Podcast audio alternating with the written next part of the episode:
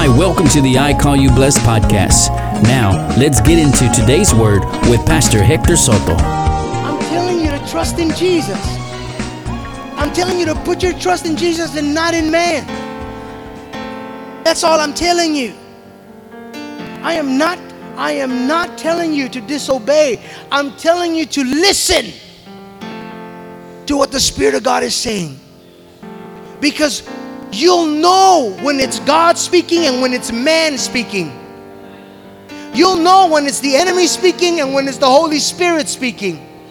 All I'm telling you is listen to the Holy Ghost. Listen to the Spirit of God. Listen to what is written in the Word. And you will know this.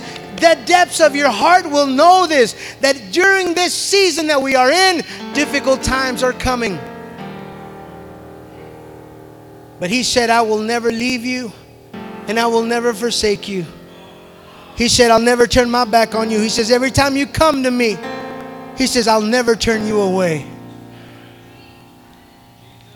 I will go with you even to the depths. I will be with you. Listen to this. Let's continue. Let's continue. Look at verse 3. Excuse me. Verse 2. We're still on verse 2. My brethren, count it all joy when? When? Man, when that, that word shouted at me, when I read it just a few days ago, I've been working on this all week and just reading it and reading it and reading it and reading it and reading it. I told my, I told my son, I said, look at that word. That word, it just, it just kind of just doesn't fit there. It's just something about that word when.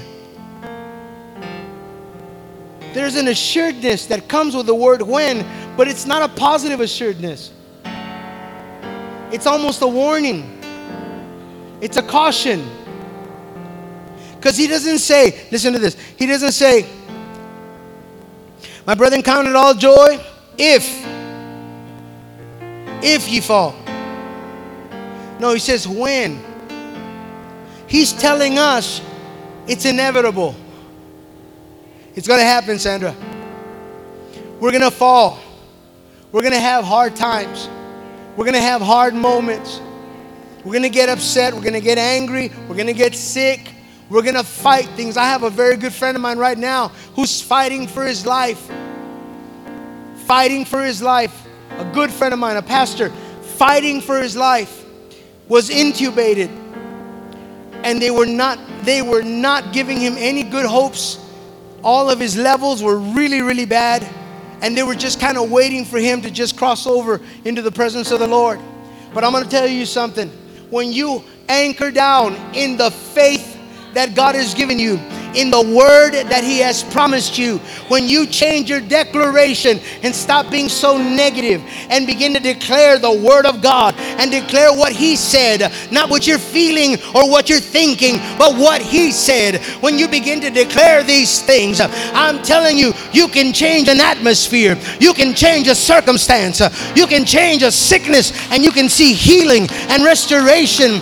His wife this pastor's wife, I was telling my family, I am so amazed by her tenacity. Adrian, this woman, nonstop, 24 7. And she went on Facebook and she put it out on all of the text message chains and the prayer chains and all of that. If you're going to be saying anything negative, negative, you get off of this thing right here. I don't want to hear it. I don't want to hear not one word that's negative. I don't want to hear not one thing that says, "Well, I hope he does it." You better not. You better not be coming over here with that kind of mess. I'm not going to put up with it. I don't receive it. My husband is the healed of the Lord. My husband will get up from this mess. You think she doesn't feel the weight of what's happening? Of course she does. But you have to count it all joy. You have to count it all joy. See, I don't know who this is ministering to, but in the name of Jesus, I rebuke that spirit of fear that has been just messing with you. We just got a report today there were several text messages that told us that the doctors were just declaring that, that it was just not going to be a good outcome. And, and she kept fighting back, kept pushing back, fighting back, pushing back, fighting back, pushing back.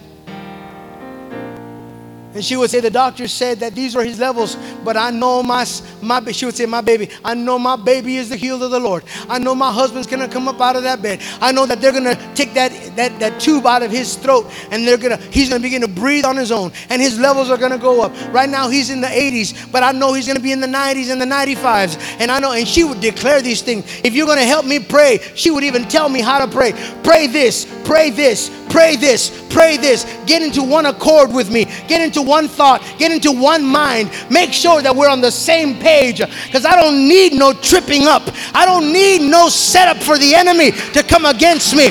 I need the Spirit of God to move on my behalf. Uh, and where two or three are gathered in His name. We got a report today that they already took out the intubation tube. And he's beginning to breathe on his own. And we are declaring a complete healing with no residue, no lingering residue. The healed of the Lord. These things will come upon us. These things will be difficult. They will come upon us. So when you fall into diverse temptations, y hasta eso, even that, it's not just one, it's diverse. It's not just one thing, it's many things.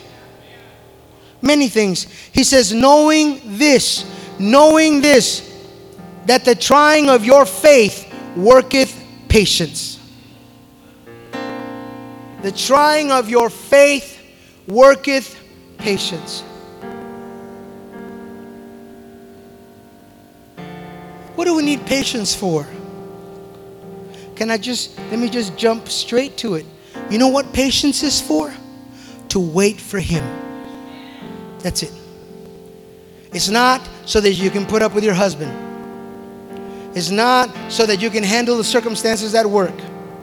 It's not because, you know, the kids have been driving me crazy. It, Only God, they're still living. That's not why He gives us patience. He gives us patience because the Son of God is coming back for a bride. The Son of God is coming back. And we have to wait and we have to make sure that while He is coming, our oil lamps are full. We've got to make sure that our praise uh, is coming forth. Hallelujah. We've got to make sure that everything is in place so that when He comes, we're ready to go and we're ready to fly out of here and we're ready to go meet Him in the air.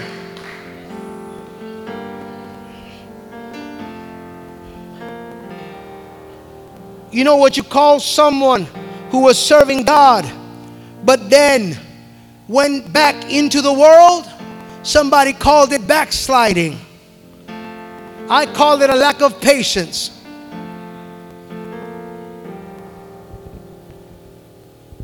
Somebody who knows the word and knows how the word tells us to walk and to live and to abide by but we choose our own way instead. Somebody said, Well, that's disobedience. Yeah, that's a lack of patience. It's a lack of patience. You're not willing to wait, to stand. You're not willing to pursue Him while He comes. You're not willing not willing to, to make the sacrifices. You know, somebody, somebody who understands dieting knows exactly what I'm talking about. Someone who, who has dieted before knows exactly what I'm talking about. Especially those of us, and I'm right in the mix of it, especially those of us that have been on a diet for two months and it only takes 30 minutes to mess up two months. It just takes 30 minutes to eat the wrong carbs, to eat the wrong meal, to indulge for a moment. And it's so funny because if you understand keto, you have to prepare your body to a certain degree, to a certain level. And the moment that you eat the wrong foods, You have to start all over again. Well, that's dieting. But can I tell you something tonight? Let me tell you something. Amen, baby. Let me tell you this right now. I thank God for His grace. I thank God for His mercy. I thank God for His forgiveness. Because His grace and His mercy is greater than any diet. Because food may not forgive you, but the blood of Jesus will wash you clean. And if you repent and you say, Lord, forgive me, He will forgive you and He will wash you immediately. And you don't have to start again because He's already done it all.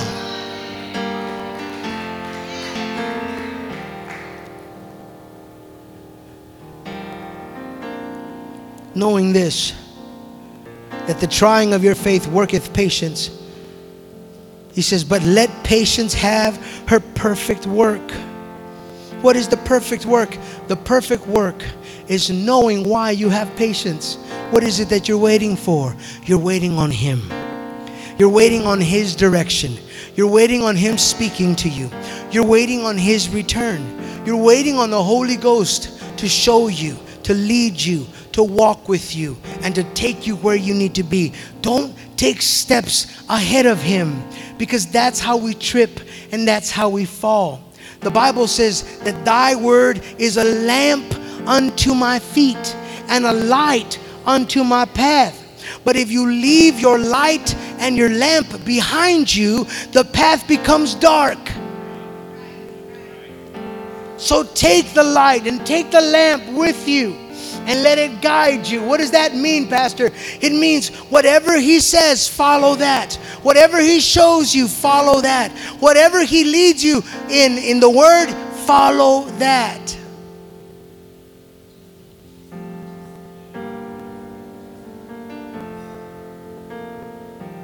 I used to get in trouble a lot with my brother because he would tell me, Hector, I want you to do just this and, and just do that alone. And leave it there. When you're done, leave it there. But I would take it I would move it and I'd leave it there, and then I'd grab something else and I'd put it there too, and then I'd take that and put it up on top, and I would do I would do my own mix of what I wanted. And listen to what I'm going to tell you. It didn't look bad, but it wasn't what he wanted from me. It wasn't what he told me to do. It's just so simple. It's just not what he told me to do. You tell the guys, look, you're going to put the alarm or the system right here in this corner. And they decide to put it halfway down the middle of whatever. And you're like, wow. And he did it good. He did it good. He ran the wires, he did everything, and he set whatever it was that you, he did it right. But it's not where you wanted it. You wanted it over, oh my gosh. And guess what you have to do? I don't care how good it is, you got to take it out and you got to go put it back where you need it. Now, hear this. I said all of that to say this there are many of us that God has had to take you back and redo everything for you over and over and over again simply because you don't do just what He says.